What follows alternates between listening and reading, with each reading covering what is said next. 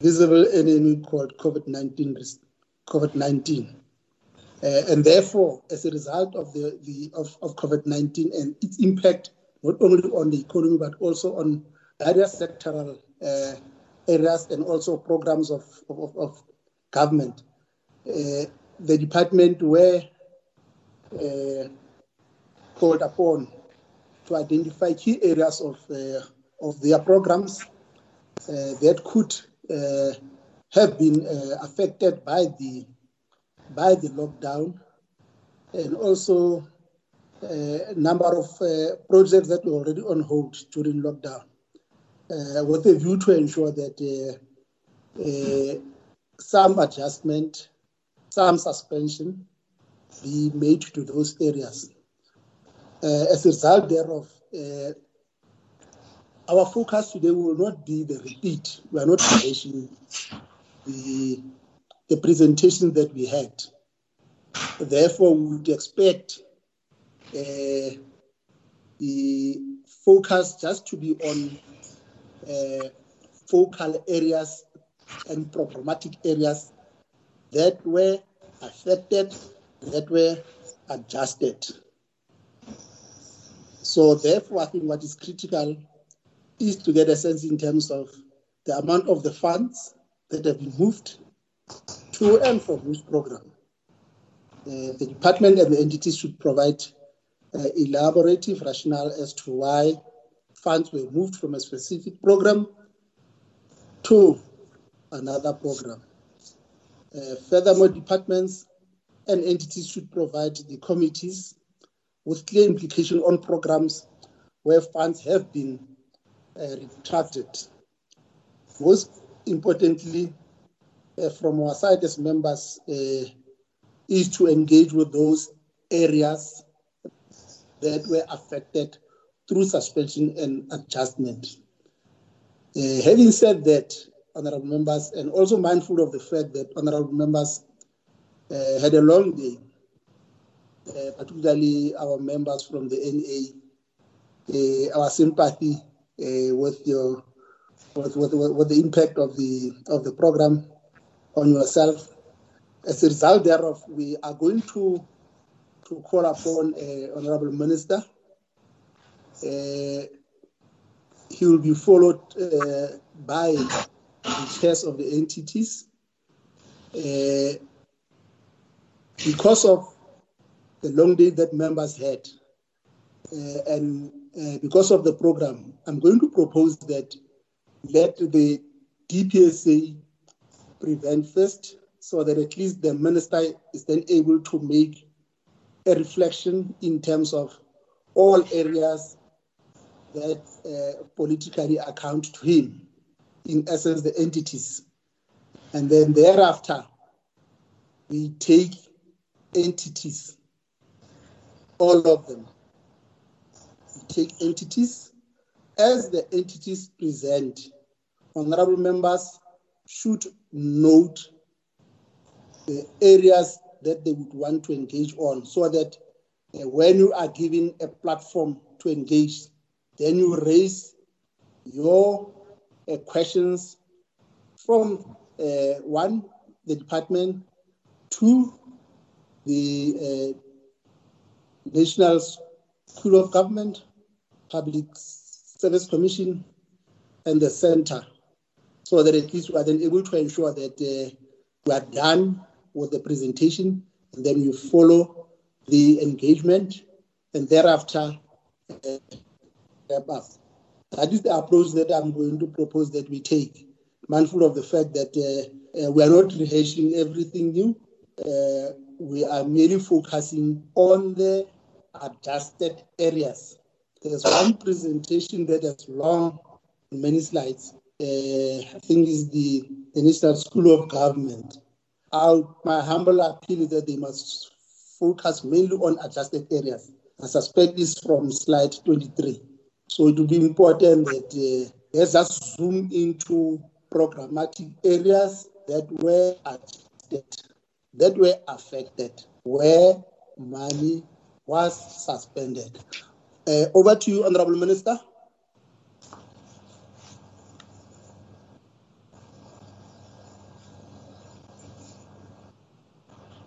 Do we have the minister? Yes. Unmute, minister. Yes. Sorry.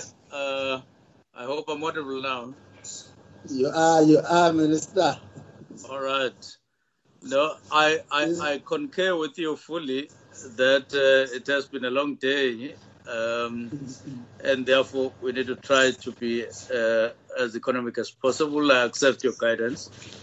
Um, we, we, just want to say two things uh, that uh, indeed the adjusted um, um, budget um, has a number of uh, challenges or is posing a number of challenges to the whole of the uh, portfolio, uh, the PSC, DPSA, um, uh, uh, CPI and uh, CPSI and the School of the National School of Governance. But what we have decided to take as a line one is to say, let us uh, stay put in terms of our strategic plan for the next five years. And where the year of COVID uh, hits hard and causes a snag or a slowdown, we will have to update uh, our um, plan, but via uh, the uh, annual performance uh, in in in any of the oncoming years, so that we make up without necessarily changing. Um, uh, that's that's the first point. The second point, the annual performance plan itself um, is going to be affected. Um, the first thing that affects us is the cuts that have been imposed by uh, uh, uh Treasury, with us accepting because of uh, COVID and related matters. Um, and therefore, there are those cuts that have had to be negotiated. Um, but uh, nevertheless, I mean, they hit quite hard, I must say, such that uh, our annual performance plan is had to adjust and adapt uh, to such cuts. We've, we've had to try to be as uh, choosy as possible in terms of those things in the annual performance plan that will have a less impact if uh, derailed a bit uh, to the overall strategic plan, prioritizing them uh, so that they get as little affected as possible. But where then we, we couldn't do anything, we've then uh, had to succumb to that. But even there, uh, we will try and make up. And so basically, it's heavy cuts uh, with a with impact on the programs of uh, uh, one kind or the other. So with that, I think uh, I must hold it, uh, Chair, and uh, the DTG, the DGs will then come with details and, and present those areas that you are talk, we are talk, you have guided us to talk to. Thank you very much. Thank you, thank you, Honorable Minister. DG?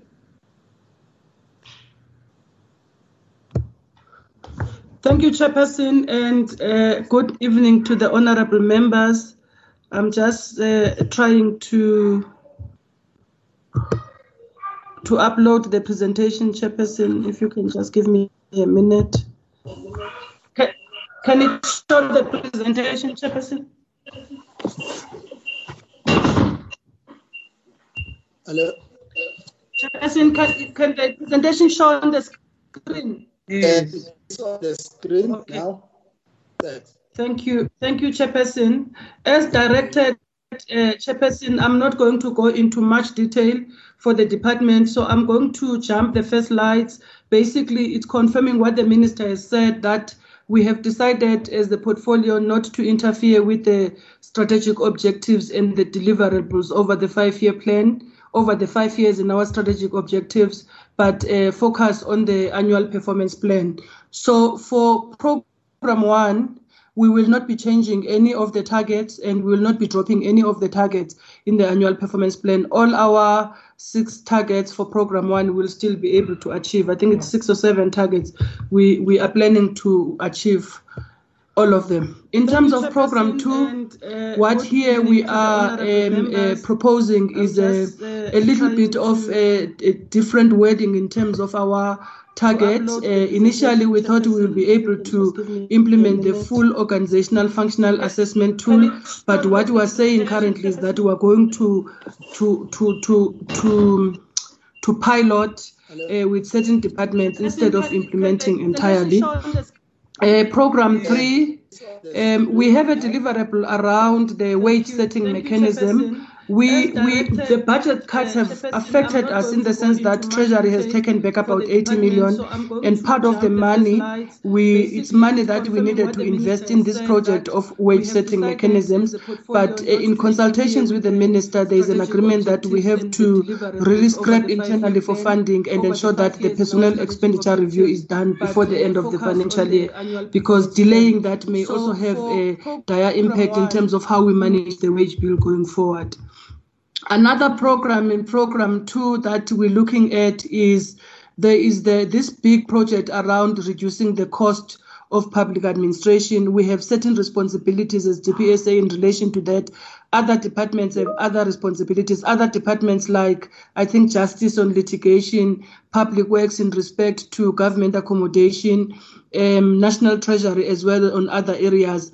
However, as, as DPSA, one of the key areas of our focus is around reduction of the of the wage bill in the public service. So what we're confirming here is that this project is continuing, um, and as the department, and it's linked anyway to the issue I raised earlier on about the personal expenditure as well. Um, if I move, Chairperson, uh, program four, we have no deliverables that we would like to drop or change.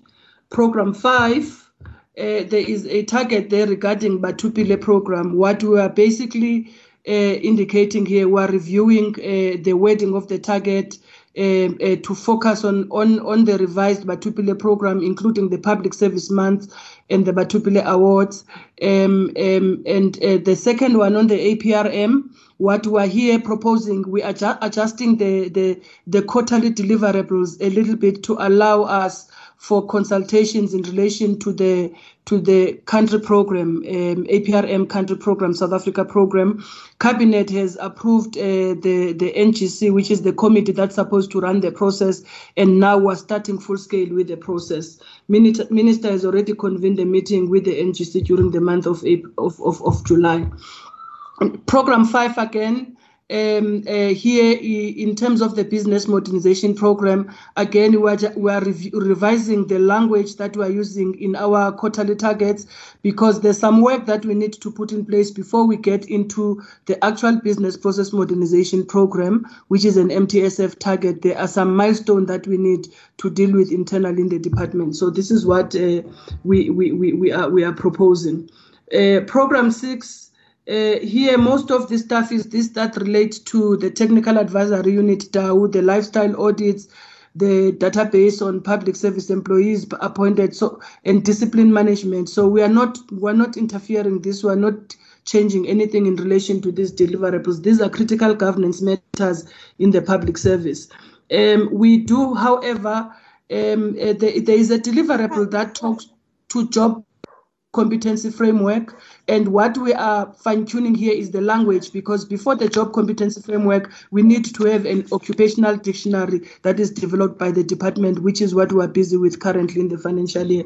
Chairperson, uh, from my side, that's all. I would like, with your permission, to then hand over to the CFO who will go through the financial implications. Thank you, Chairperson.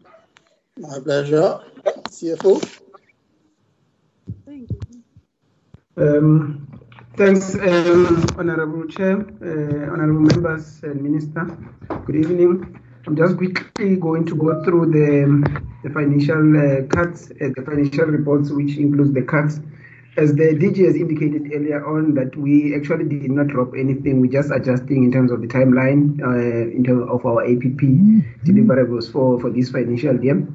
But uh, just for the sake of the what we have been requested to present, I am just going to go take quickly through the members, honorable members, on the reduction. The reductions that were effected for DPSA is um, 80 million, as indicated in um, slide 18.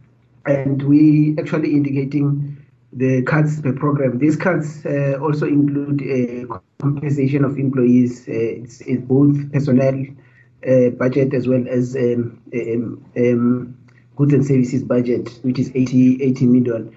The um, Center for Public uh, Service Innovation, which is CPSI, they will present it later later on. Um, but because they are part of our, our vote, um, the cut that was effected, it's uh, 6 million. So all in all, um, 86 million was uh, the budget reduction from DPSA vote, which is basically equivalent to 15% of the entire budget. um, in terms of the next slide, which is slide number 19, um, we're indicating the split of the reductions. Um, uh, out of compensation of employees, the reduction is 31 million. Um, and uh, out of goods and services, the cut is 49, 49 million. And the transfers and subsidies, as I indicated earlier on, um, Honorable Chair, it's 6 million for CPSI. Uh, what I want to indicate, um, which is basically the details in the next slide, is that despite the fact that we we we have uh, a cut of 31 million under compensation of employees. This cuts uh, will will not um, affect our um, our our aim of um, of filling all the vacant posts that we have currently advertised and other vac- uh, critical vacant posts. We will still be able to manage to do that because the cuts basically were affected on on the savings um, of on on compensation of employees. Um, in terms of the um, goods and services cuts, which is 49 million that I've indicated in the previous slide, we actually cut, uh, targeted the, the obvious uh, um, budget line items as indicated in that slide. 70% um, cut on, on domestic travel and 70% um, on foreign travel, which is 21 million. Uh, and uh, we also targeted uh, catering. Uh, we have cut the 100% catering in the department, um, venues and facilities. Um, we have cut a 100% in the department, um, and we have cut training and development 60% as well as on stationery 70%. These basically are the line items that obviously because of the pandemic there's, there's not going to be much traveling, uh, particularly this financial year. Hopefully, that this does not, uh, this pandemic does not extend to the next financial year. Uh, of course, this is part of what we do as we host some of the of the departments in terms of our work and monitoring and evaluation, and also traveling. So we have cut on those, and we will try and find a way to actually still achieve what we wanted to achieve um, and, and we'll try and be innovative in, in, in trying to achieve those without uh, uh, traveling a lot and and and and and and, and hosting um, uh, officials. Slide num- the next slide also is still continuation of the details that we we, we indicating where we have cut, uh, which forms part of the of the 49 million um, under supply chain office accommodation, there was a, a real saving of six million, which is was over budgeted, which we have cut for this financial year. Um, and we we've also cut under GEHS, which is government um, employee housing scheme, uh, three million. This is money that is actually um, ring-fenced under GEHS. So basically, um, uh, uh, Honorable Chair, I would not go through the, the entire slides, but if there are any other questions, um, uh, I would, would gladly like to to, to, to, to deal with those questions. But uh, the, the, the next slide, until slide number 23, we're just explaining where we have actually taken the cuts. But like we have indicated earlier on, we have not dropped any basically of the of the targets for this financial year in, in our APP we have just readjusted uh, the timeline and how we're going to do it. Um, so the, there's really no no much impact in terms of what the budget has done this financial year. Uh, the cuts we had to comply with the with the special adjustment budget. This uh, honourable chair brings uh, me to the end of, of my, my financial presentation. Thank you. Thank, thank, thank you, thank you, CFO. Can we then uh, receive the presentation from the Center for Public Service and Innovation? Uh, thank you, Honorable Chair and Honorable Members, Minister and Deputy Minister. Um, I will share the presentation. Kindly alert me if you, uh, I think it's coming up.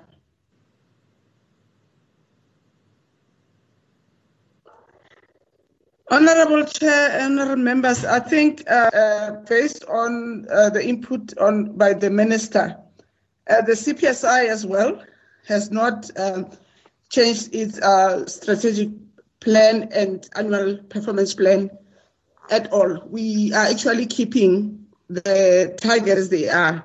It looks like my computer is a bit slow, so I'll switch off the, the camera. Uh, I will skip the slide. It's just information about what we've put in place internally within the organization to fight uh, COVID. These are our targets for 2020-21. We are maintaining all the targets, um, uh, not changing them at all. So we are retaining them as they are. What we would like to raise to the committee is that we may have challenges, but we are confident that we'll be able to to deal with those challenges. One of the challenges that uh, we face is face-to-face engagements, either with service delivery officials when we have to go on site to assess challenges or engage with. Uh, uh, my apology. Can you just manage the screen because the presentation is not showing? Is it not showing? Yes. Oh, I don't know what happened because it's showing from my side. Uh, I will ask uh, Pierre, please try to share from it's your side. I'm not sure, maybe it's my connection. Let me stop sharing. So uh, apologies about that. Somebody just said it's showing. I don't know what's. Um, okay, let me try. Let me try again. Try again, yes.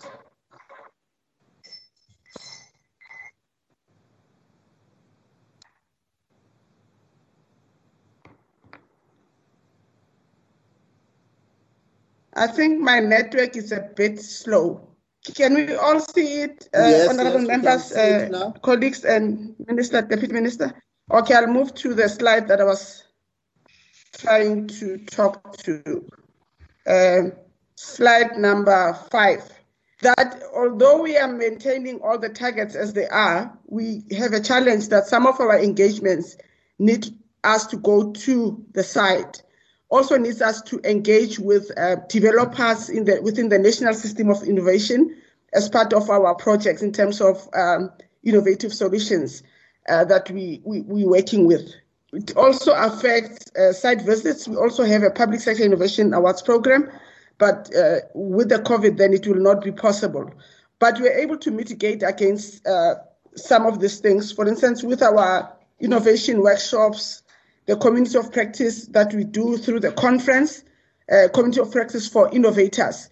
We are exploring uh, in terms of uh, holding them virtually, we- holding webinars, uh, but it, it might be a challenge in certain areas. For instance, in this financial year, we wanted to expose public servants to design thinking skills. And uh, when you workshop people on design thinking, it, it, it's a very labor intensive process. You need to work together, you need to use uh, paper, flip chart, and so forth, because it's a very interactive uh, way of, of, of, of, solving problems. But we are hopeful that we'll be able to source service providers that will be able to engage public servants while we render these workshops. Um, we, as, as indicated by the CFO of the department, we we were able to we, we, we actually our budget was adjusted by six million, so we contributed to to the response package as as, as announced by the president. Uh, that uh, the proposed saving from CPSI constitutes 32% of the government uh, goods and services um, budget. Um, on the next slide, it just shows you where the cuts are. Uh, we actually sacrificed from goods and services. The areas that we cut from is travel and subsistence, uh, quite substantial. at 2.3 million uh, for the same reasons articulated by the department that there's less traveling uh, to provinces to uh, to engage with other partners outside the country. We also have a huge saving in terms of our lease uh, payment, a saving of about 4 million.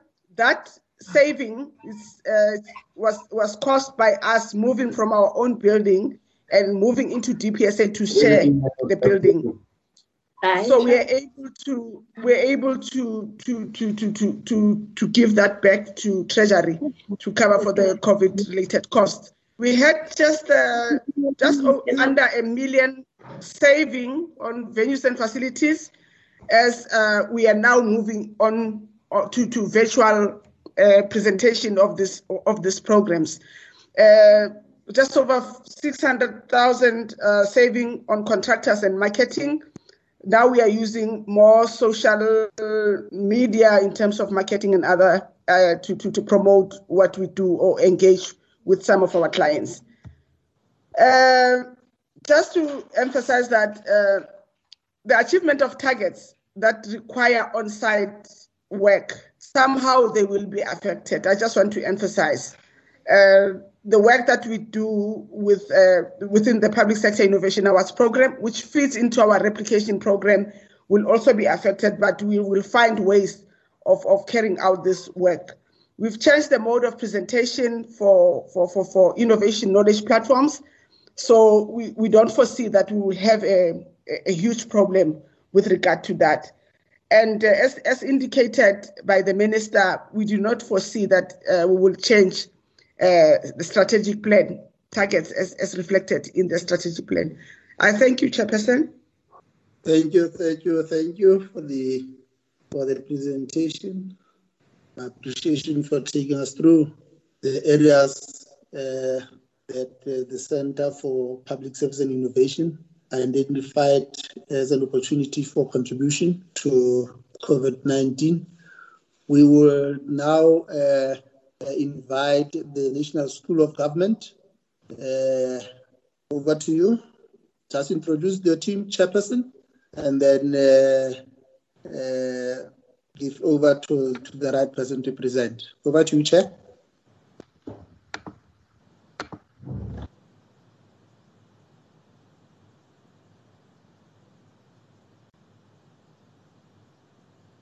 We National School of Government? Hello. Yes. Uh, evening. Uh, just introduce yourself and the team. Okay. No. Good evening, uh, Chair, honourable members, uh, Minister, Deputy Minister, and colleagues. Uh, Busani Ngcaweni here, the principal. I'm with my CFO. Uh, I will only do three slides, Chair, and request the CFO to do five slides. The rest of the slides are just there for, for, for information purposes. May I check, Chair, whether the presentation is showing? I'm showing slide number seven. I wish to know whether it is showing before I proceed. Indeed, Principal, it is showing. Ah, okay. No, thank you, Chair. As I said, we'll, I'll only do three slides and the CFO will do five slides, starting with slide number seven. Uh, I think, Chair, it's fair to say in the portfolio of the MPSA, of the, the minister, as we are coming here as a portfolio, the National School of Government is the hardest hit by COVID 19. That is because the National School of Government operates on a cost recovery basis. 80% of the revenue of the department as vote number eight comes is self-generated. We charge fees for you know public servants who are attending courses at the NSG. 20% comes from National Treasury to cover our basic costs such as rental and other areas of compliance like CFO, supply chain, and so on. The regulated functions uh, in the in, in, in the department. So we are the hardest hit as we indicated in the past. We have lost revenue uh, In fact, since the second week of March, when flights started to be cancelled in the first week of March, we, we saw the numbers dwindling immediately. And uh, during the months of April, May, and June, we had uh, zero revenue because the bulk of our programs are delivered on a face-to-face, uh, face-to-face basis. We will show later, Chair, that we need to move our programs to online platforms, but we need to make this disclaimer that migrating the majority of the NSG programs into online will have a severe impact on the most junior of workers in the public sector, especially those who do not have access to laptops and data cards because of their levels in the workplace where, where they work. And many of the workers in the front line who are our very supportive clients are heavily impacted by this because they can only access computers and they can only access data when they are at the office during working hours. And we need to make this disclaimer.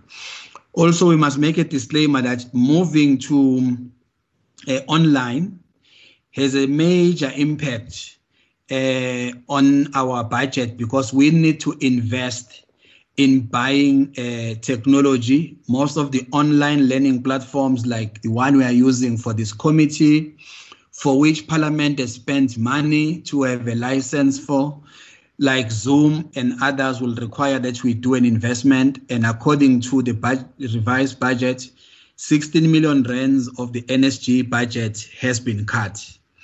This then uh, means that uh, the money we were hoping to use to invest in basic technology like the one we are using now, Zoom and others, that money is no longer uh, is no longer available. Also, as we are now back uh, to training uh, after the revision of the regulations, we are taking much more smaller classes because of social distancing considerations. Um, this obviously has an impact on, on, on revenue. It is good quality learning if we have 10 people in a class. However, our numbers of chasing 43,000 people per year are significantly being undermined by the fact that we need smaller classes. We must say, though, Chair, that as a department on, on PPE, we're spending less resources. We don't need as much on our own PPE, save for preparing venues, whether at the school or outside in the venues we hire, where we need to invest in, in, in, in PPE. Uh, however, the biggest issue for us is investing in infrastructure. For example, today we started a training program in partnership with a university in China, the Chinese Academy of Social Sciences. It's an online training uh, program, or it's live virtual for three hours every day from 9 to 12, where we have mayors, deputy ministers, and senior public servants. That needs an investment for us from a you know data line and other type of of technologies, and it will not at this rate. You also can't train more than 30 people like that. It will not be able to help us achieve the target of 43,000 uh, people that we are take we, we are chasing. And lastly, chair, in this background, this is how we're aiming to, to, to respond, and our adjusted budget still makes this a priority. We need to increase our bandwidth. We have written to National Treasury as well as SETA. We need a much more bigger and faster data line for us to do the, the, the webinars and uh, live training programs. We need to spend more resources doing marketing for our blended uh, training, and we already started to do that the interest is, is changing. One of our online courses during lockdown recorded 2,000 students. For the whole of last year, there were less than 200 people who enrolled, less than 200. And during the four months of the lockdown, there were 2,000 people who enrolled, and we're hoping to achieve a lot more of those. And finally, there is a ministerial directive that we are finalizing on compulsory programs Once this is finalized, uh, Chair and honorable members, it will have a major impact on the budget of the of the NSG because there will be more online um, uh, you know compulsory programs that public servants must enroll for. It will then increase our revenue in a more significant way. That is in addition to us partnering with higher education institutions who are helping us to reach scale. And the program we are delivering with them are accredited programs. After graduating people can either pursue a, an honors or a master's program. We will short of an advert we will in the coming weeks conclude an MOU with Parliament, which will enable NSG to offer two higher certificates and a diploma to the honorable members of Parliament with universities, higher education institutions. This has been done successfully in the past.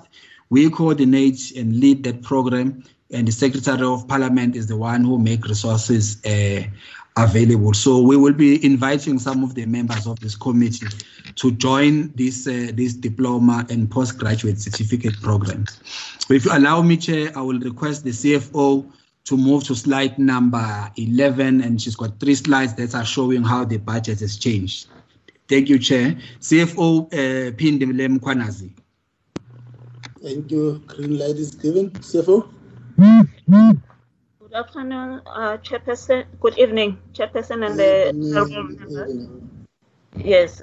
Um, on the slide that is on the screen right now, um, it shows us one of the scenarios the principal was talking about where we are reducing the class size. What's the implication as in, in the revenue? Um, it shows that we will lose more revenue because of the reduction in, in the class sizes. If we move then to the next slide, Principal, is still controlling.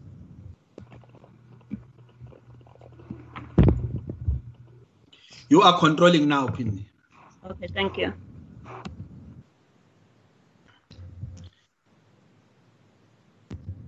Okay, then doing things. Apologies for that. Okay, on slide 15, this is now on the budget. We had a budget allocation of 206.6 million. Uh, with the budget reduction, we've it's been reduced with 16 million. Um, so the 16 million affects us on the goods and services only, doesn't affect the cost of uh, the employee costs. So we've reduced our travel costs, our leases, partly our leases will be affected as well as our IT related services, which we're earmarking to help us upscale um, towards um, teaching more online courses. Um, the the reduction mainly, we've also had to reju- reduce our targets, our training targets by about 40%. So we'll only be able, we're planning to train only 60% of the original target and on the revenue, especially on the trading account, it has been reduced by 43%, which I will show in the next slide.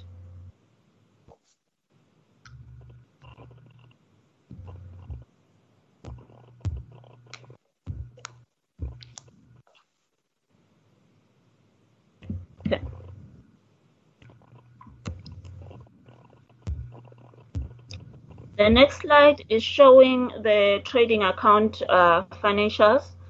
On the first column, then says 2020-21, we're showing that we'll be able to raise about 132 million from our training courses. We've now revised that to 75 million. This is due to the fact that the training numbers have come down, and the biggest issue is that our revenue is driven by the number of people you train and the tariffs that are approved by National Treasury for us to be able to recover. So at the end of the financial year, we foresee that we'll have a deficit in our budget of about 25 million, which we've highlighted to National Treasury and we're busy engaging with them to try and us on that on that. So as I said, um, the main targets that will change then uh, the revenue remains reduced from 132 million to 75 million. Then the number of people that we're going to train, as I said, is going to be 60% of the original target. So the ones on compulsory programs, uh, we had a target of 7,900. We'll now train 5,265. And then on the induction programs, we had target of 15,000. We will now train 8,535. On the other programs which are demand driven, we had the target of 20,700. We'll now reduce it to 12,240.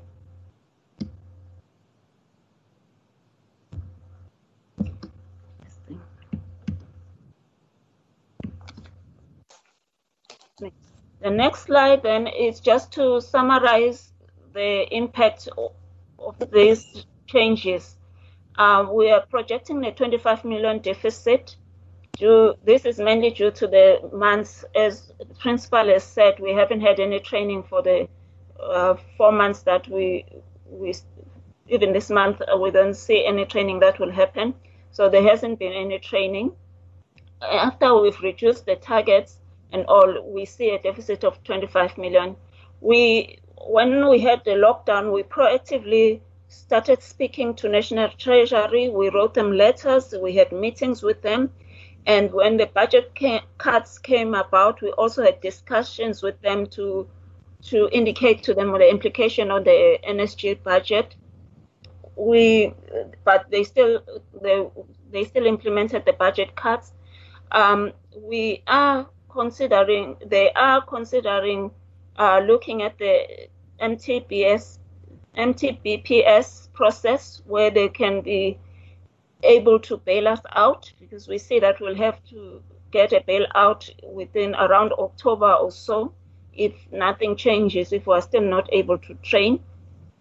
Uh, we've also had an, a meeting with our Accountant General in the office of the uh, in the National Treasury, where we are looking as well at the prepayments to see if they cannot find mechanisms to allow us to use those funds in order to cover the deficit that we, we will have. So these are ongoing uh, discussions with National Treasury as we try and formulate solution for the funding of the trading account, which is where we do our core business in the School of Training. Thank you. Thank you, thank you, thank you, CFO, for running through the remaining slide of the presentation from the National School of Government. Uh, honorable members, we will now invite the, the Public Service Commission. Chairperson.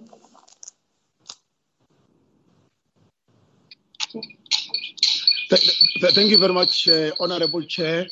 Uh, we've got the Chairperson of the Public Service Commission here, CFO, DDG, or DDGs, and the Chief Operating Officer. Our presentation will be short, and we would like to draw the attention of the honorable members to slide six. This slide six is important for us because it helps the honorable members to know the budget of the Public Service Commission. As the minister has already indicated, we are not touching the strategy or the MTSF uh, of the Public Service Commission the only changes will be only with regard to the APP. However, then the budget is only with regard to the APP. As honorable members can see on this slide, particularly on bullet one, two, three, number four, the Treasury took 10 million from the budget of the Public Service Commission. This 10 million was with regard to goods and services. And as a result of COVID 19, the Public Service Commission has already projected to spend 3.6 million on the COVID-19 related expenses. These expenses are in line with to disinfect the offices, getting the PPE uh, for the officials, and, and so on and so forth. And this 3.6 means we are still counting because we are not even sure as to by when will this end. This means that at any given point, if at on any day we had an, an official who is uh, infected, we close the office and disinfect.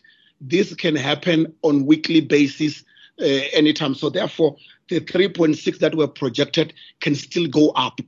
What is important, honorable members, is also to indicate that in terms of the money that then they will be taken from the PSC or that will be lost as a result of COVID-19 is the 10 million that the treasury has taken plus the 3.6 and we're still counting. So it's important to bring that to the attention of honorable members to see how COVID will have affected the budget of the Public Service Commission. I will therefore move and to slide 18. This slide 18 is important because that's where we are saying to honorable members, compared to the APP that the honorable members approved at the beginning of the financial year in uh, 2021, this is where we are introducing the changes that we have revised as a result of COVID 19. The only areas that the Commission has revised its targets on are those areas that have, uh, or those targets that have direct interaction with members of public. That's where we had planned to conduct workshops uh, on professional ethics, on constitutional values and principles, and other areas. So those have been revised and removed from the APP. They were consciously removed because the COVID 19 doesn't want uh, any form of interaction under one roof. And therefore, we felt that we could not do. We have also changed the targets that have to do with the finalization of the grievances and complaints. With regard to grievances, we have revised them from 80% to 60%. And with regard to complaints, as honorable members can see, uh, we have revised them from 65 or uh, from 75% to 50%. And similarly, with regard to constitutional values and principles reports, we have revised them from 50 to 25. We have the view that we will still be able to uh, ensure that the mandate of the commission are realized or is realized during this COVID 19, and the oversight will also be deepened with the areas that we have remained with in terms of the APP. It is also important just to indicate that in the process of revising this APP, the Commission was conscious of the fact that there are certain areas that will require visual interaction with the stakeholders. Uh, for an example, in one area where we said we had planned 10 interactions uh, on the promotion of constitutional values and principles. That one has been removed and therefore was replaced by uh, articles that the Commission will develop. The articles will also be central in the promotion of ethics and conduct in the public service. Finally, uh, honorable members, because the other areas are very clear that we're not going to change uh, we didn't change anything compared to the one that the committee approved in the beginning of the financial year. It's just to indicate that we have changed the focus. Initially, the focus of the commission was with the health facilities where we were conducting inspections. The commission has therefore changed to the education sector. The education sector has been chosen mainly because it now begins to say how can commission ensure that the department of education or departments of education with the return of learners to schools they ensure social distancing. They ensure availability of the ppes at schools. And also ensure that classrooms are reduced to the acceptable number that will strengthen that particular um, uh, social distancing. Those are the areas that the Commission has revised its target in line or as a result of COVID 19. And, and with that, I think I would like to conclude the presentation of the Public Service Thank you very much, honorable members.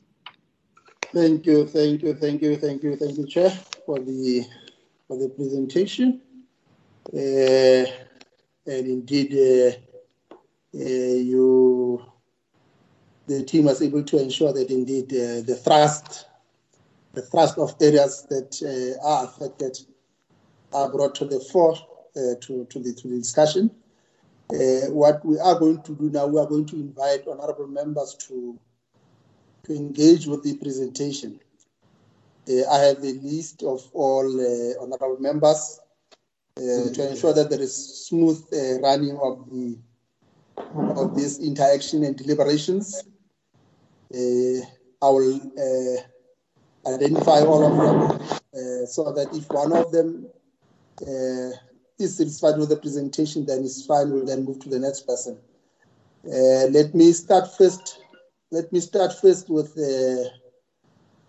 Honorable Lisoma. Honorable. Uh, thank, thank you, Chair. Good evening, colleagues and the minister and the team. Thank you very much. Probably let's, let me start by appreciating the presentation, which was direct to the point. Having said that, Chair, uh, I, I'm sure the minister will assist on this one or confirm with me my perception. We, we, our fiscal is a little bit stressed, or we are going to uh, witness a lower revenue collection in terms of tax collection, which might not change the immediate future in terms of budget, government budget.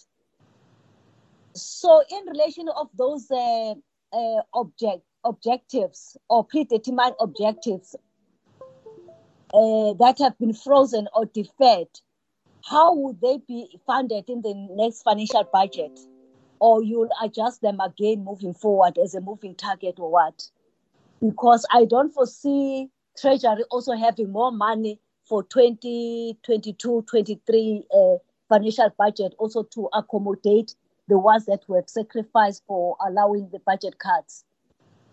Two, Chair, uh, is that probably probably my point it's a suggestion than a question that probably uh, public uh, DPSA must lead the paperless uh, public services, it were, in terms of those uh, uh, functions that are office based in terms of their execution.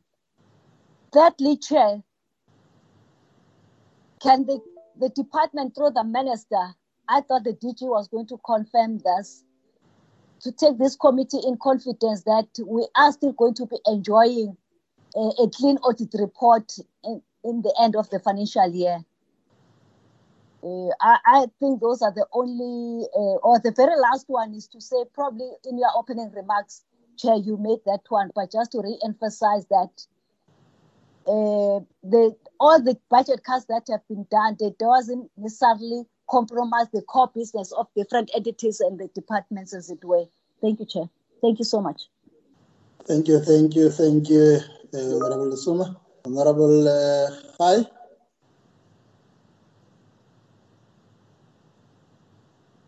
Thank you.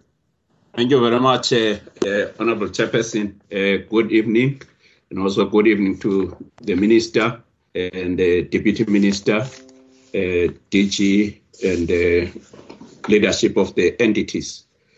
Thank you for the opportunity. Maybe I, I, should also follow up on the issue that uh, Honorable Lisoma uh, is raising. I think uh, the NA has just come out of uh, the the plenary session on fiscal framework. As NCOP, we adopted it uh, in the morning. Um, but when the the minister was uh, closing the debate, uh, he was uh, emphasizing something that he also raised when he was tabling the supplementary budget. My, my question is also directed to the minister particularly with regard to the MTF. Uh, what because the, the, the minister of finance chair uh, continued to talk about a, a zero-based budget. Uh, what does that then mean uh, with regard to the strategic plan? I hear that the minister was saying, and also the DG was saying, as well as the entities, that the, the focus in terms of the changes will be on the annual performance plans, not on the strategic plan. Now, my my uh, in line with what uh, Honorable uh, uh, Lisoma was saying, uh, which I fully agree with, but then we need a clarification from the minister as to what then will be uh, taking in, into account the issue that Honorable Lisoma is raising, that the, the, fiscal space. in addition to that, the fact that uh, the, the minister is going to introduce uh, the, the zero based budget. what will be the impact of that on the MTF? Chair, I, I also appreciate, I think for us uh, from the NCOP, we, we, have already engaged with the departments, with the other departments because of the nature uh, of uh, the committees of uh, uh, the, the NCOP. Uh, we'll be continuing to do that tomorrow and also on Friday. But we, we appreciate and also we've been expecting this because as we, it was indicated even the, the last period where we've been engaging with the APPs and strategic plans uh, of departments were aware that we'll be reaching this stage where uh, departments will be will have and entities will have to uh, revise uh, their, their budgets. Uh, so we appreciate uh, that we, the ministry and the administration have been involved with the treasury negotiating with they, uh, we understand that there were hard negotiations uh, uh, to reach uh, the level where the, the, the, budget is at now. Uh, but what uh, appreciating that as well, but I just wanted to DG, because this came from your presentation, you, you clarify the issue of the organizational functionality assessment, uh, not, um, but also in particular the, the personnel uh, expenditure review uh, that uh, uh has replaced uh, the wage setting uh, mechanism. you clarify why the, the, money then was taken, but you didn't clarify because we, we need to see the link between the change in the annual performance plan and the reduction of the budget for that particular item. So this is where I, I, I got confused as to uh, what has the the issue, for example, uh, of the job uh, competency framework uh, for the public service, which has been replaced uh, by what you call the occupation uh, directory. One, I would like if you can expand what do you mean by this occupancy directly in relation uh, to the competency framework, what the competency framework was going to be all about, and what is now this uh, new uh, occupancy directory all about, but also what is the relationship between these items and the reductions uh, in terms of the budget. So my question, Chair, would be only around the, the department. Uh, otherwise, I'm fine with the with the with the entities. Thank you very much. Uh, is Honorable Schreiber.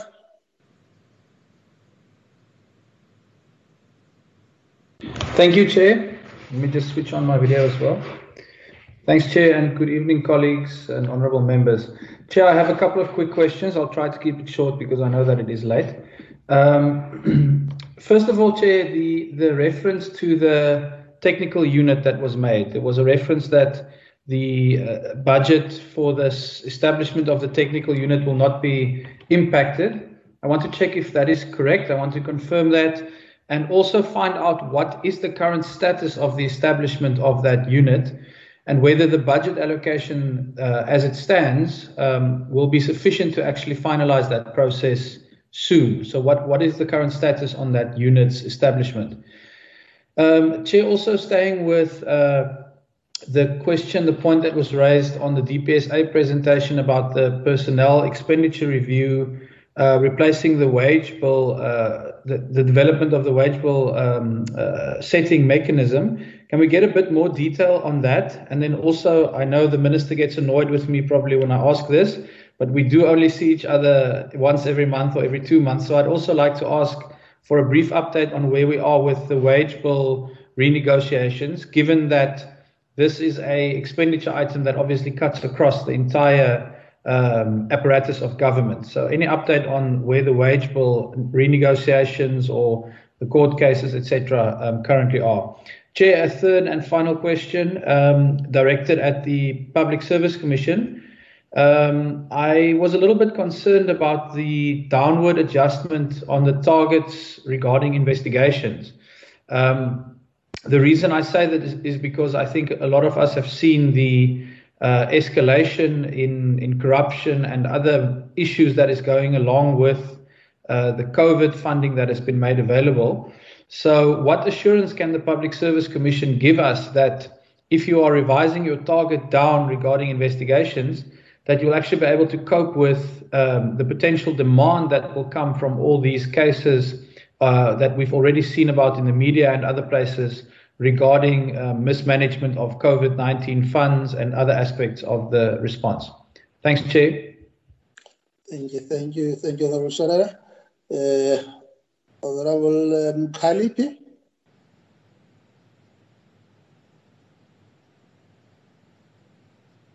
Do we have Honorable Khalipi with us? Uh, Honorable Apleni?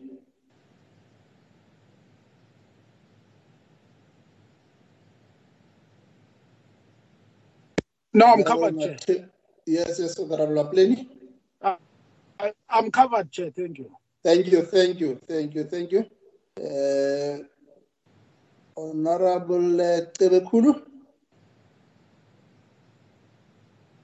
Is Honorable uh, Tebekulu with us? Honorable Sibisi.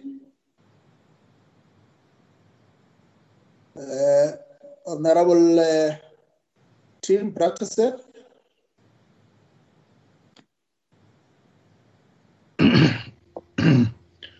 Excuse me, Chair. um, Chair, I uh, just have two uh, cluster, well, two questions really. The one question cuts right across all the the department and the entities presenting to us this evening, and that relates to uh, COVID nineteen reporting, uh, COVID nineteen expenditure reporting to Treasury, in terms of Treasury Note eight. I would just like to get an update from the department and the entities with us this evening that they have, in fact, been reporting all their COVID 19 expenditure, that's COVID 19 related expenditure in terms of that instruction note, and uh, whether we will be able to get a copy of the report that has been sent to Treasury for April, May, and the report that should have been completed for June. I think it's very important that our, both our committees keep a very close eye on COVID related expenditure because it is free of any procurement restrictions. Uh, the next question I have is on the 20th of May, we engaged with the Public Service and Administration Department, and I asked the Minister about the technical unit that Honourable Schreiber has raised again. And the minister assured us that the unit was was functioning, but maybe not in name. He assured us that there were a list of people in his department that were actually running the unit and were actively involved in matters that they were dealing with. And Chair, the minutes will reflect, and certainly the recording of that meeting will reflect that I asked for a list of those people and I asked for a list of the matters that they were dealing with. But unfortunately, Chair, as we sit here now on the 8th of July, I've still not received any list from the department as to who is working in that unit and what matters they are dealing with. And I think that uh, the Minister um, owes us an answer on that one. Thank you, Chair. Thank you, Honorable Professor. Uh, Makibi?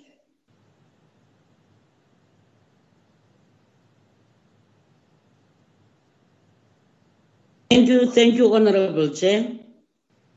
Uh, Honorable Chair, uh, good evening to the Minister, the Deputy Minister, and uh, the Honorable members. allow me also to welcome the presentations by the different departments. Really, one can see the job that they are doing. But with the NSG, I just want to know the target for generating revenue has been revised from 132 million to 75 million. Is this based on 20 learners per class, or is there another formula that has been used to calculate targets and expected uh, budget? On uh, the CPSI, will value for money be realized where there will be no site visits to replication projects? Uh, those are my two questions. Thank you, Honorable Kiwi. Uh, Honorable Lansman? No, myself, I'm covered, Chair. Thank you. Thank you, thank you, Honorable Lansman. Uh, Honorable Kachalia, is, is he with us?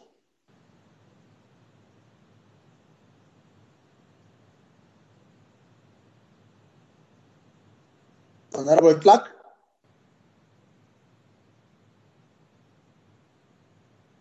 Uh, can we then uh, uh, move to uh, Honorable uh, Sorry, Chair. Sorry, Chair. It's Honorable Clark. Okay, Um, Honorable sorry, I've got, I've got a very bad signal as well this evening, so I'm really battling to hear you. Um, Thank you for the opportunity.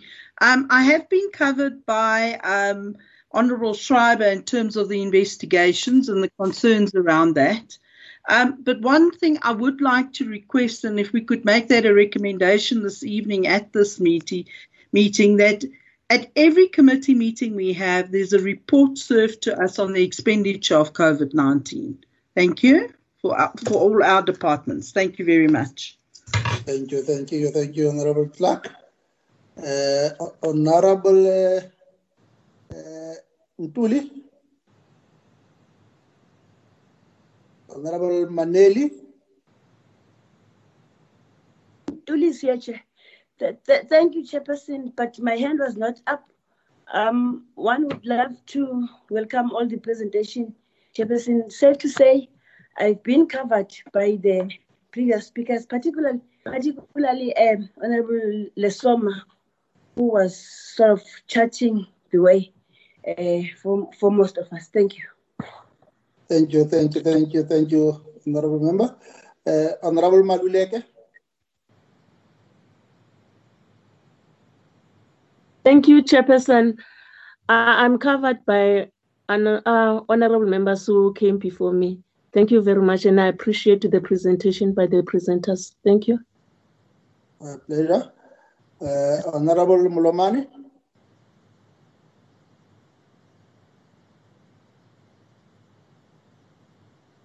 Honorable Mulomani. Honorable Dango.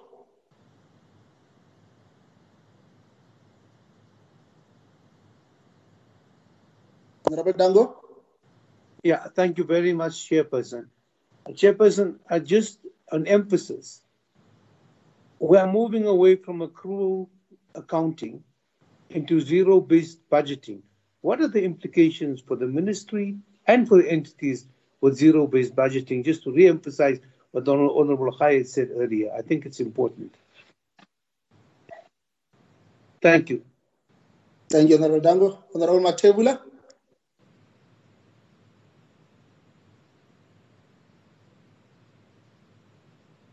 Honorable Matebula.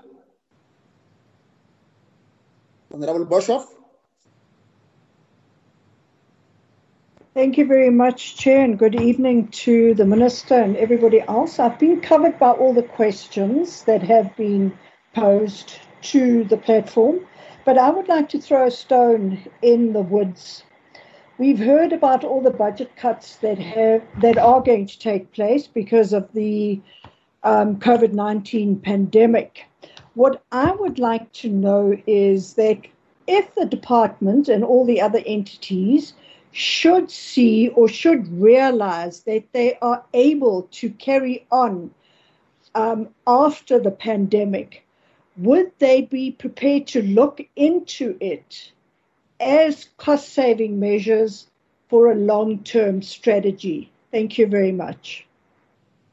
Thank you. Thank you, Honorable Boshoff. Uh, let me just get guidance from the, the two committee secretaries. Have I covered all the members? Just want to check as well. Is there, is there any member that I did not uh, identify to engage with the presentations? Uh, yes, Chair. It's Mr. Zbego Mascole here. Okay, uh, Honorable Zbego, you can continue. No, no. Secretary, Chair. Secretary, Chair. Oh, Secretary, okay. Yes, you've covered all of my members, Chair, from uh, public service and administration.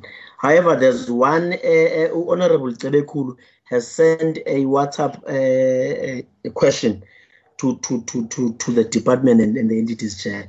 Uh, allow me to actually read that uh, particular question, Chair. Agreed. Uh, I'll read it as it is, Chair. Uh, my Yes. question is with regards to uh, government departments not recruiting because of budget cuts. Is this not going to affect service delivery? That's the question, Chair. Thank you. Thank you, thank you, uh, uh, Committee Secretary. Uh, Minister, the floor is yours and the entities.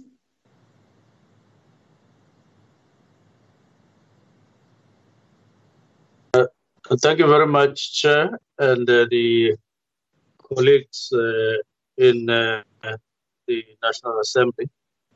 I'll answer some of the questions. Obviously, some will be covered by others. Number one is in relation to the fiscus decline.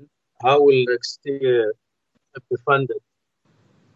I'll answer that together with uh, the other question on zero budget. Or, or maybe, Minister, what you can do, why don't you give the entities and the DG and then you, you wrap up? Okay. Oh, that's fine. Yeah, let's start with the DG. Thank you, Chairperson.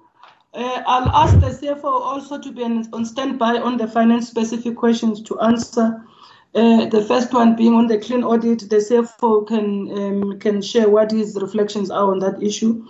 Um, in terms of the budget cuts, I think the minister said he was going to answer that question. The question there's a question around the organizational functional assessments um, um, and the the the the expenditure, the personnel expenditure. So the organizational functional assessments is really work that the department has is doing around how we support departments to improve productivity in the public sector. So what we, we are saying is that we are not fully ready to roll out the tool because the departments are not ready. They've raised a number of capacity issues that we are working with them on. So we will continue to pilot with a, a smaller number of departments instead of fully rolling out the, the tool. But it's really aimed at how do we support departments to improve efficiencies and to improve a number of things that are happening in terms of their productivity. That's broadly it. The second issue around wage setting mechanisms. So I think uh, the easiest way to explain this is just to say it is a process. Wage setting mechanism is a process which will involve a number of stages. The first stage is to do research on personnel expenditure. So a personnel expenditure review. So if you look at the public service, we need a personal expenditure review for the public service, which is your national and provincial governments. COGTA may want to do the same in relation to local government. And the, the, the DPE has already issued, I think, a tender in relation to uh, personnel expenditure for the state-owned enterprises as part of the work that is being done by the SOC Council that has been set up by the president. So what we are saying in our in our in our APP is that this first component of uh, the personnel expenditure of, of the wage setting mechanism, we, we, we, we are committing that it has to be delivered. There are financial implications because this is research.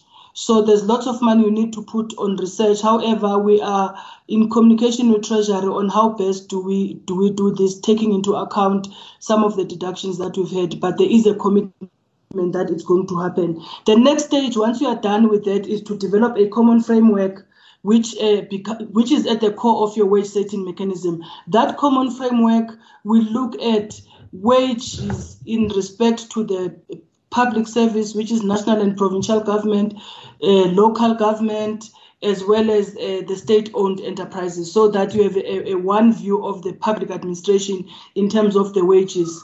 Um, a, a, common framework in relation to that. So you want, at the end, you want to standardize salaries, you want to standardize processes, but you still want to respect the bargaining council processes and the labor relations processes that have been put in place in relation to this to this space. So, and then this ultimately should result in a, in a in a draft bill that must go through the parliamentary processes that standardizes wage setting mechanisms across the public service. I think that broadly, Chair, this is how the project looks like. So what we are committing is that the, the first part of the project in relation to us in the public service, which is the personnel expenditure review, it has to be done in the current financial year. Um, the, the, the, then there was a third issue I was asked about the job competency framework. This is part of the defining the job competencies in the public service in the longer term is part of how do you it's linked to how you remunerate people and how you manage your wage. But as part of the step, what we're saying is th- there's a step that relates to us. We need to define occupations in the public service, which is what we are calling by a occupational dictionary. We need to, before you get to a job competency, you need to define occupations in the public service. And that's what we are saying we're currently busy with at, at this particular stage, and we're going to complete it in the current financial year in the current financial year. And then, if I may move, Chair, I, I actually the info, the information the honourable member was talking about in relation to the technical advisory unit, uh, the numbers of the, the people who are working in the unit and what they are doing. I think there is a. I saw a report from from my part. I signed a report that is being uh, sent to the minister in relation to that, and then it will certainly be sent to the committee. So we we we, we have not ignored that issue. It's still in the pipeline. It's coming. Um, the update on the wage bill. I think the minister is going to do that one. The the COVID nineteen related expenditure. I think the CFO can speak on that. But I do want to indicate, honorable members, that for us as the department, we, we, we, we, we go through procurement on COVID related matters like would with any procurement in the department. So we do the three code system, we do the entire process uh, that needs to be done. Like for instance, now the the building of the department is closed because there were some positive cases that we've picked up. We've had to issue a tender a call for, for, for quotations, and that process is unfolding. So we don't we are not free of the procurement processes in the department, but the CFO can speak in detail on, on the issue that information that is required. I think I spoke about the technical unit. Um, key to the functions that the technical unit is doing is really about around managing discipline in the public service and governance issues related to discipline in the public service, amongst other issues. Then there is, um, I think CFO can speak on the issue of zero-based budgeting. All I can say is we have not received any confirmation from Treasury on this and what type of approach and guidance that uh, the, the, we need to follow. They have not done that yet. However, I'm sure there is work that is uh, unfolding with the CFOs, even if it's not officially communicated to us yet as as as, as H, I mean as DGs. Then there was a, a question about if we are able to carry on with the cost, save, cost saving measures, could we would we continue? The fact of the matter is, for a department like DPSA, taking away 80 million is a lot of money. So we've had to cut a lot of positions, and that talks to the capacity of the institution to be able to do so much of the work that we're expected to do. Um, so we are overstretching our capacity currently, and I'm not sure how far could we be able to overstretch that capacity. But we are functional, we have our responsibilities, and we're delivering on them.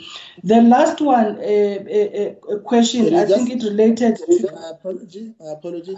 Can we just uh, request the screen to be removed? Uh, yes. I'm not sure, Chair, who's working on the screen. Can the host take down the the, the, the screen? Thank you. Yeah. Because now yeah. we are now getting uh, we are now getting access to the information that we don't need at this level. Thank you. the last the last question was government departments not recruit not recruiting due to budget cuts. Well, it is a concern because, uh, well, departments have had to, to cut somewhere. And as I'm saying, for us as DPSA, we lost about 80 million, and a lot of that money related to some of our vacant positions that needed to be filled.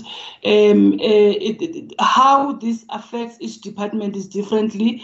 Um, um, uh, and I think departments can speak for themselves, but certainly Uh, it would affect a budget cuts of that nature would affect personnel. And for a department like DPSA, we rely heavily on human resources, on our personnel as, as a department because we are in the knowledge economy. People have to think, have to put position papers, have to do research, and etc. So, so there is there is a, a, pinch that we are feeling. However, we understand the situation that the country is in, and we, with the little resources that we have, we really have to push and do more with them. Thank you, Chair. Thank you, DG uh, thank you, Honorable Chair. I'll just quickly go through the questions that were asked relating to finances. The first one from uh, Honorable Lesoma, the issue around clean audit. Um, it is our our target and remains our target to to obtain the the clean audit. Uh, so we that will be submitting financial statements at the end of this of this of this month and um, the AG would, would, would, audit those financial statements. So it is really, it is our target, uh, the clean audit. The, there was a question around the zero-based budgeting um, and whether what impact we need to have in terms of the strategic planning and going forward. Obviously, the zero-based budgeting, we, as, as DG has indicated, we have not received the guidelines from, from National Treasury. The Minister of Finance indeed has, has pronounced on the zero-based budgeting. And once we receive the, the, the, the, the, the guidelines uh, from, from Treasury, we were supposed to receive them anytime uh, from, from now we will then have to engage in the process. Zero-based budgeting it simply means that the departments are, are going to are, not going to rely on their on their baseline that they have. If, like for, for example, if DPSA's baseline baseline budget is 575 million, when you go to on a zero-based budgeting, you start on zero, you budget from zero, then it means you need to cost all your posts that you need, you, you, you need in the department the people that you have and the posts that you may want you may, you may need to, to, to, to fill and those that you may need to add.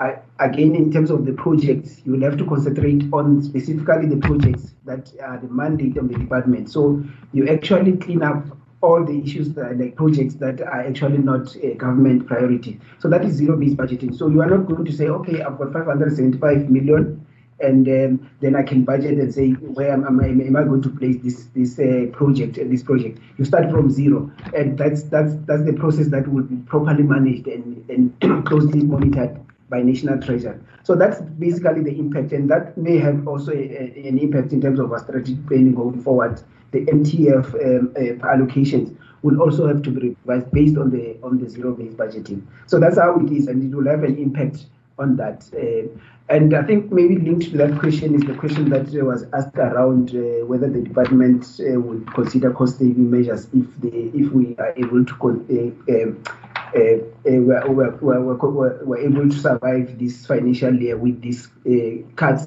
Obviously, the zero-based budgeting will actually address that because then you start from zero. the other question, the other question that I want to um, deal with there was a question from an honorable member around the budget allocation for TAU, whether that budget uh, was has not been uh, tampered with. Yes, indeed, in terms of the cuts, we specifically indicated that that budget would not be touched, so we did not adjust that budget. We did not cut it uh, because of the of the importance of this task. So that budget is still it's still there in the line in the in the line items for for for TAU. Then there was a question from Honorable Team COVID-19 related expenditure whether the report was sent to National Treasury in terms of the practice note. Uh, honorable, honorable Team, the practice note uh, that you're referring to uh, on 3.4, it, it, relates to all items that were procured um, as emergency procurement. So in terms of, of DPSA, as, as, as the as the DG has indicated, there were no COVID um, 19 um, related items that were, were procured on emergency based. We actually followed the normal process, likely because that we only procure for the PPEs for the department and we don't have provincial or or regional offices. So there were no uh, emergency procurements, and that uh, practice not relates basically on the procurement that was done in terms of uh, emergency, or where you did not use the list that uh, the, the, the uh, National Treasury has indicated. So we, did, we do not have a report to submit to National Treasury. We did not submit any because we did not procure anything on, on emergency. All, all our, our procurement, COVID 19 related uh, procurement were done um, following the normal processes.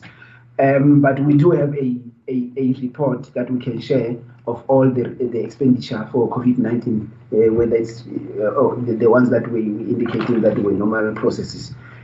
Um, accrual accounting versus the zero-based budgeting, what what are the implications from honorable time? I think I've dealt with the with that question in terms of uh, zero-based budgeting, um, how it's going to be um, uh, um, applied. Uh, honorable Chair, I think um, uh, that concludes the my my set of questions that I've uh, tried to answer to the honorable members. Thank you. Thank, thank you, CFO. Uh, uh, for the Center for Public Service and Innovation, there was none. There, there were, Honorable okay. Chair. Let's, yes. Let's I'm, I'm, going to res- quickly respond to two, and the CFO will, will respond to all the finance related ones. One was about the value for money, uh, where we are able to go on site. I think that will remain a challenge. Although we've initiated some of the projects that we have on our APP, we will sort of assess as we go on whether we'll be able to access um, site visits. I mean, if, if health workers are still in hospitals and clinics, we will have to find a way of engaging with our partners to make sure that the projects uh, move forward. The next one uh, it was around whether we will adopt cost saving measures.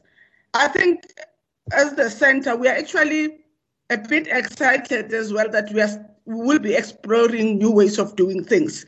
And if it works for us, I think we will continue to use those, uh, the, the, the, new normal ways of, uh, uh, uh the new normal, uh, rather than go back to how we used to do things. So if it works for us, we will then definitely adopt it. I will ask Ms. Annette Snyman the CFO to answer all the finance related questions. I thank you, Chairperson. Thank you, thank you. CFO. Good evening. Good evening, it's Annette Snyman speaking. Um, I think the check, questions based on the zero based. Can, can, can, you put your video on? You see, that's the challenge because this is uh, requested. Can can I just make a humble appeal to members to switch their video on when they when they respond? Thank you. We can continue. Okay, thank you. Um, the questions on the zero-based budgeting and the accruals, I think uh, the CFO from DPSA already addressed that um, because it will be the same for all of the departments. Um, on the emergency procurement related to the COVID, um, we didn't do any uh, emergency procurement. Um, all our procurement was done through the normal procurement processes. Um, and uh, yes, we are keeping record of all the expenditure incurred. I think that is all the questions that was raised us on the finances. Thank you. My pleasure. Uh, National School of Government. Uh, thank you, Chair. Uh, I'll take uh, the two questions and request the the CFO to add. Uh, firstly, Chair, we remain committed to the target of a clean audit. There's a commitment of the leadership of the school. In fact, all the executive managers are here in this meeting uh, listening. Um, we they were the matters raised by the auditors in the past related to which we, we run two tr- accounts basically. There's a vote account where 20% of the money from the treasury goes into, as well as the training trade account which is basically a business. So we so we run a business. We we sell products, which is training, and that's how the the school survive. At least eighty percent of the income comes from there. So there are departments who, de- who do what is called the pre-bookings. So a department, it could actually even be a member of parliament who might have participated in our program before. You book a space, but you don't show up if you didn't show up and you cancelled, we can recognize that money as revenue, so it moves into our uh, vote account. However, if there was a postponement over time, that money remains in the trade, it's a liability we can't recognize as income. So in the past, the auditors have raised the fact that we must do an age analysis so that we must recognize some of the money as income, especially the monies where people have not attended training over a number of years. We are currently in a very uh, intricate process with National Treasury and in particular with the Accountant General where we need to identify specifically the money that is in the trade account which has not been used uh, and people never showed up for training programs over the past three to four years and we wish to move that money into uh, our vote account this is important because it will address the issue of that the audit has raised in the past but also this is how honorable members we have sought to deal with our current deficit because of zero revenue over the months uh, of the of the lockdown. So instead of asking National Treasury to bail us out in the in the budget uh, that was read uh, just now, we are working with them to recognize some of this money so that the departments who've not used the money it can be transferred and become part of our recognized uh, uh, income. This is key, Chair, because just as we are doing using this platform here, there are many departments who do not have licenses for platforms like this one. This means even as we move to to online training uh, in this kind of a platform, public servants who don't have personal subscription to Microsoft Teams will not be able to access our programs. This will then limit access only to those who have it or at least those who are at senior management uh, level. The cuts are I, I challenge for the school because if the, you cut training budgets of departments, there will be fewer public servants who will come and attend the training programs of the NSG, which will impact our revenue. Therefore, the question from the honorable member about future projections, it's very important because our business model as it stands is that we work on a self-funding basis. So if the department decides to cancel all training programs, we should declare to this committee that the NSG will not be able to meet its obligations if departments cancel or, or withdraw the training uh, budgets completely. Uh, the NSG, in fact, as a department, will then require a bailout, which is something we've seen in SOEs, which is very unfortunate we have no intention of getting into that space. That is why we are engaging national um, treasure.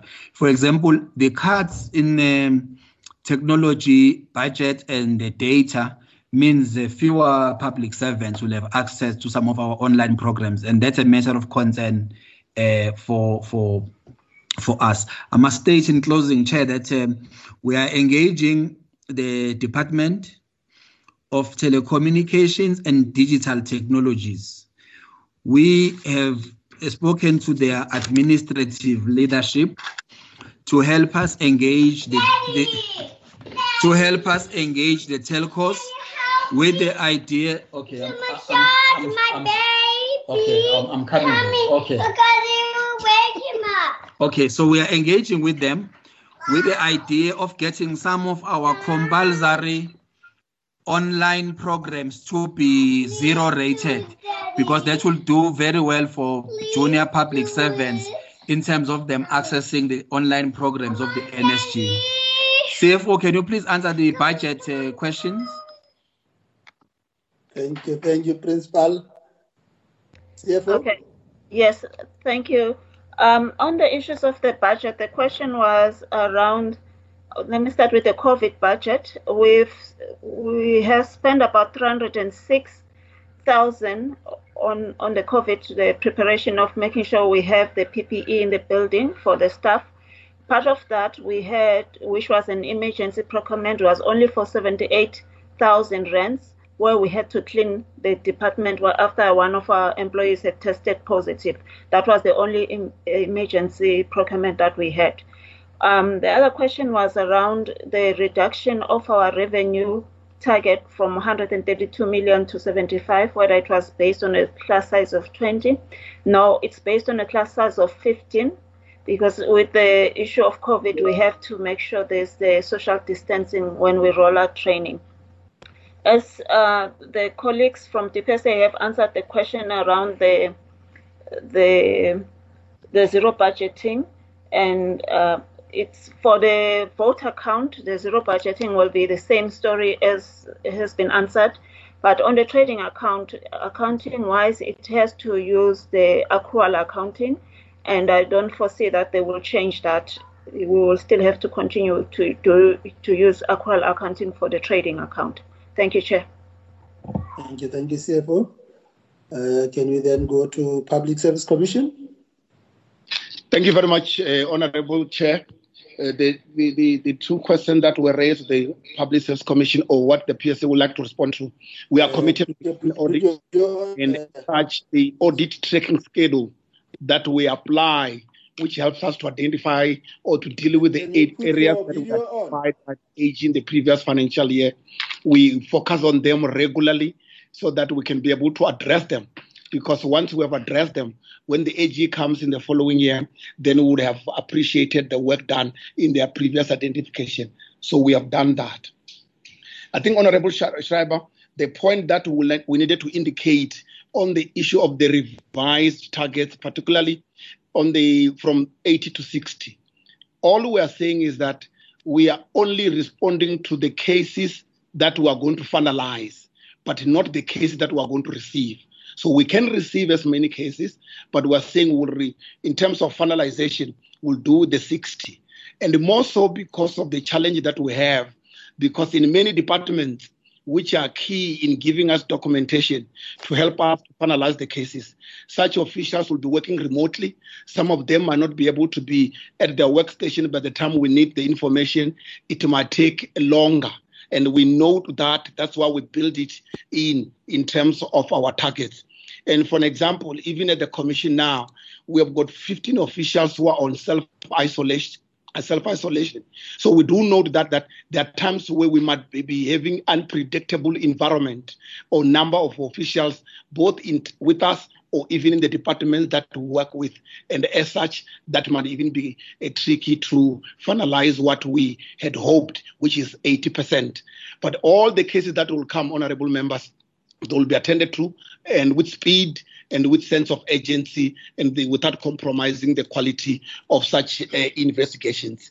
Just to say lastly, honorable members, the in-year monitoring report uh, which includes all the costs related to COVID, Commission submits them to National Treasury on monthly basis. Thank you very much, honorable members.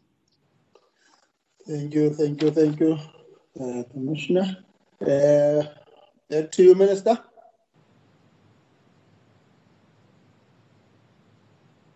Honorable Minister.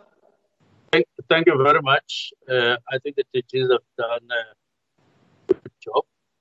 Uh, just to emphasize here and there, one. And the, the minister put his video on and speak to the um, and speak to the nation. Yeah. Yeah, I'm. I, I, I unmuted. Am I audible now? No, you're audible, but the, the, your video is, is, is on mute. Oh, okay. Let me mute it. Uh, uh, thank you. I, I just wanted to say on the decline of the fiscus of uh, the state. There's one statement to make, two statements to make. The first one is that uh, this needs to be, and I believe it is the focus of the South African government that we should improve our economy first by focusing on economic growth. And that will result into uh, the improvement of uh, the fiscus. And that is priority number one as far as I'm concerned, not only of us now, but of six administration and therefore, while working, we are not shifting our eye on uh, the need. The, the minister is not audible enough. not audible enough. Yes. Yeah. I don't know what else to do because I, I Oh. did have you and You are better. You are better now. Yeah. Just I'm stick better to, now. to that. I'm better now. Yes. Yes. All right, sorry about it. I'm just saying on the decline, there's no other miracle. Uh, we just have to improve and grow the economy of the country and uh, then improve the fiscus uh, and uh, uh, join in terms of uh, making sure that wastages are cut to the limit. So. I just wanted to make this statement. Now, on the paperless issue, which uh, uh, the Honorable Lesoma touched on, I just want to say maybe the select committee need to get interested in this matter. Um, we take it uh, that part of our responsibility as uh, the PSA is to ensure that uh, um, e-government and uh, modernizing government generally uh, needs to go on and is our responsibility. But there is uh, an empowering uh, entity called uh, the, the, the SITA, the State uh, Information Technology Agency, which has not been allocated. Um, it, it's it's still being dealt with by the presidency, and it's for a long time now. Um, so it's floating somewhere between us and the uh, communication um, department of communication because when we started this term, it was uh, in telecommunications, but before that it was in uh, DPSA, and president didn't allocate it, and it's a kind of a bone of contention a little bit. I think we need to, uh, because it's regarded by officials in our department, something that will enable them to go on with modernizing government uh, in a more, much more effect- effective Clean audit, they have uh, committed themselves. Um, uh, all I want, uh, I stand with you as the portfolio committee on this one, that we need clean audit. Um, and we want all CFOs, the portfolio, when they when they talk, they must first talk about clean audit. That uh, they are on course, they are going to, and we emphasize it all the time. And then DGs as accounting officers, we also remind them all the time. Uh, you you must account for money that is allocated to you. That is the first and foremost thing. Otherwise, uh, uh, we we remain focused on zero budgeting. I think they've counted, but one element thereof is that um, it will mean each department will have to know exactly what they want to do and what to prioritize, because you will come, will come, treasurer will come with a clean slate, as uh, uh, they, they are saying uh, that there is no baseline. So when you put your matters um, on on the zero budgeting process, that you are asking treasury to find to fund them, it means that you have to be very clear why you need them, uh, your motivation, your costing, your impact overall on the overall goals of government and so on. So there's a lot of work that we will need to do there. I'm just emphasizing that indeed they are there. On uh, I, I thought the TGA DPSA will uh, indicate actually that uh, the posts have been advertised. I don't know when they are closing.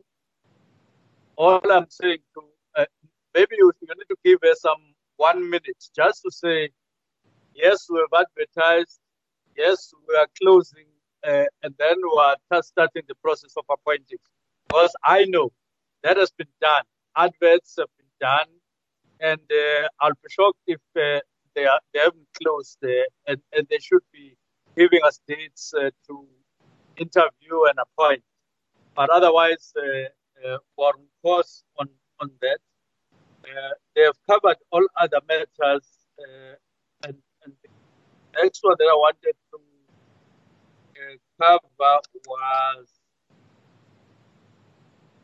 yeah, uh, it had, I don't know. I think all of them have been now covered, except to say, of course, if uh, if what we're doing in government now in terms of uh, um, what what people now want to refer as the uh, austerity measures, which we argue were not on austerity measures. We're merely saying, uh, let us let us uh, ensure we don't waste, um, and, and that will stay on course on that one. But if the current measures, including those that are imposed by COVID, prove that we can do whatever we need to do, of course, we'll, be, we'll, we'll line up and, and, align ourselves with such uh, expenditure. Thank you very much. Thank you, thank you, thank, thank you, Minister, for the, the comprehensive uh, response to the to the questions, uh, leading the team. Uh, honorable members, the the, uh, the department and its entities has uh, responded. Uh, sorry, Chair. I want to. Sorry, Chair. Just want to. I think it's to the uh, the minister said DG. We must just give give one minute just to indicate the process where the the process of selection and recruitment, where is it thus far? DG?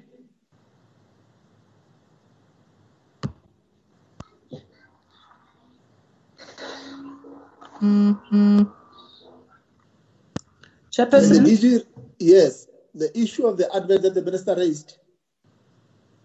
Oh yes, we, we advertised for the technical advisory unit chief director and one director position there for discipline management. The positions have closed. We've um, put panels together. We're targeting the month of July to be able to do the interviews for the posts. Um, so the, that process is ongoing. Minister has given us deadlines to ensure that um, um, by a certain time frame, appointments must have been made, which is why we're pushing for July to do interviews. Chairperson.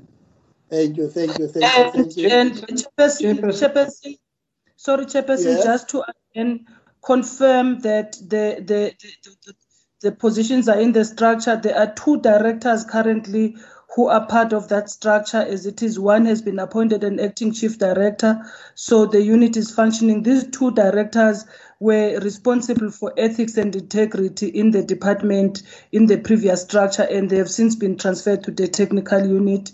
And um, they are part of the core uh, uh, team that is currently running with the unit. They have some other positions below them that report to them. Thank you. Thank you. There is Chairperson, there if is I may. Is there any follow-up question? Yes, Chairperson, I believe there was one question missed regarding the wage bill negotiations. I don't think the Minister Wage bill addressed it. Yes, Minister. Oh, okay. Oh yeah. Sorry, sorry, sorry, sorry about that. Uh, No problem, Sorry Minister. about that. No, we did report last time that um after all had been said and done, we had to go to conciliation, and uh, we couldn't agree. We then uh, had to go to arbitration, and uh, while we were at arbitration, waiting for days, dates to sit on arbitration, where one of the unions uh, took us to labor court. We have uh, since um, um, taken an approach that uh, sought to combine labor court case and uh, arbitration. Uh, and and uh, we, uh, while while we were uh, approaching the arbitrator uh, on that matter, uh, there was no agreement up to when we then had to approach the labor court on our own to apply for um, a stay of arbitration pending the sitting of the case at the labor court because we felt we needed uh, to streamline the case uh, so that we don't sit at arbitration and afterwards we sit at, uh, at the labor court on the same issues, same arguments, same everything. We needed to um, economize a bit. So where we are now, we, we, Friday there won't be an argument why we are wanting uh, to stay, uh, and then proceed to labor court. That's where we're heading to with uh, all the parties. Thank you. Thank you, thank you, thank, thank you, thank you, Minister, for for uh, covering that uh, point uh, in terms of where we are with the engagement on the wage bill. Uh, honorable members, I want to believe that uh, the the team has comprehensively responded to the uh, questions that were posed around the presentations. Uh, when we started, we said it is important to get a sense in terms of uh, what are the key uh, areas on the budget uh, that will be affected, that will be adjusted, the amount, uh, where is it moved from? Where is it going? Uh, the department, uh, the entities, uh, I want to believe that they have uh, done uh, justice to to that question. And I think what is important is the is the underlying point raised by the minister that indeed the strat plan remains unchanged. Uh, and that uh, it remains uh, intact. of course, there are a number of programs under the under the APP that were identified in directing of resources to meet the intervention uh, by National Treasury. Uh, and I believe that uh, when it comes to the uh, uh, department further. Uh, there has been an issue around the revision and reduction of the annual targets. likewise, with the with the issue of the of the uh, various entities, uh, I want to believe that uh, there was clarity uh, of thought from the National School of Government around uh, the issue around face-to-face uh, initiative, uh, revenue generating, uh, uh, whether are we sticking to 20 learners, they were clear, 50 learners, so that the, the issue around the social distance distancing becomes the order of the day the revision around the, the, uh, the revision downwards around training numbers and revenue generation uh, targets. These areas were engaged, and uh, issue around remote remote working uh, arrangements has been covered. Uh, how the goods and services across all the across the entities and the department has been affected. Uh, issue around uh, around center public issues around the uh, the impossibility of uh, site visit and uh, response around around uh, around that.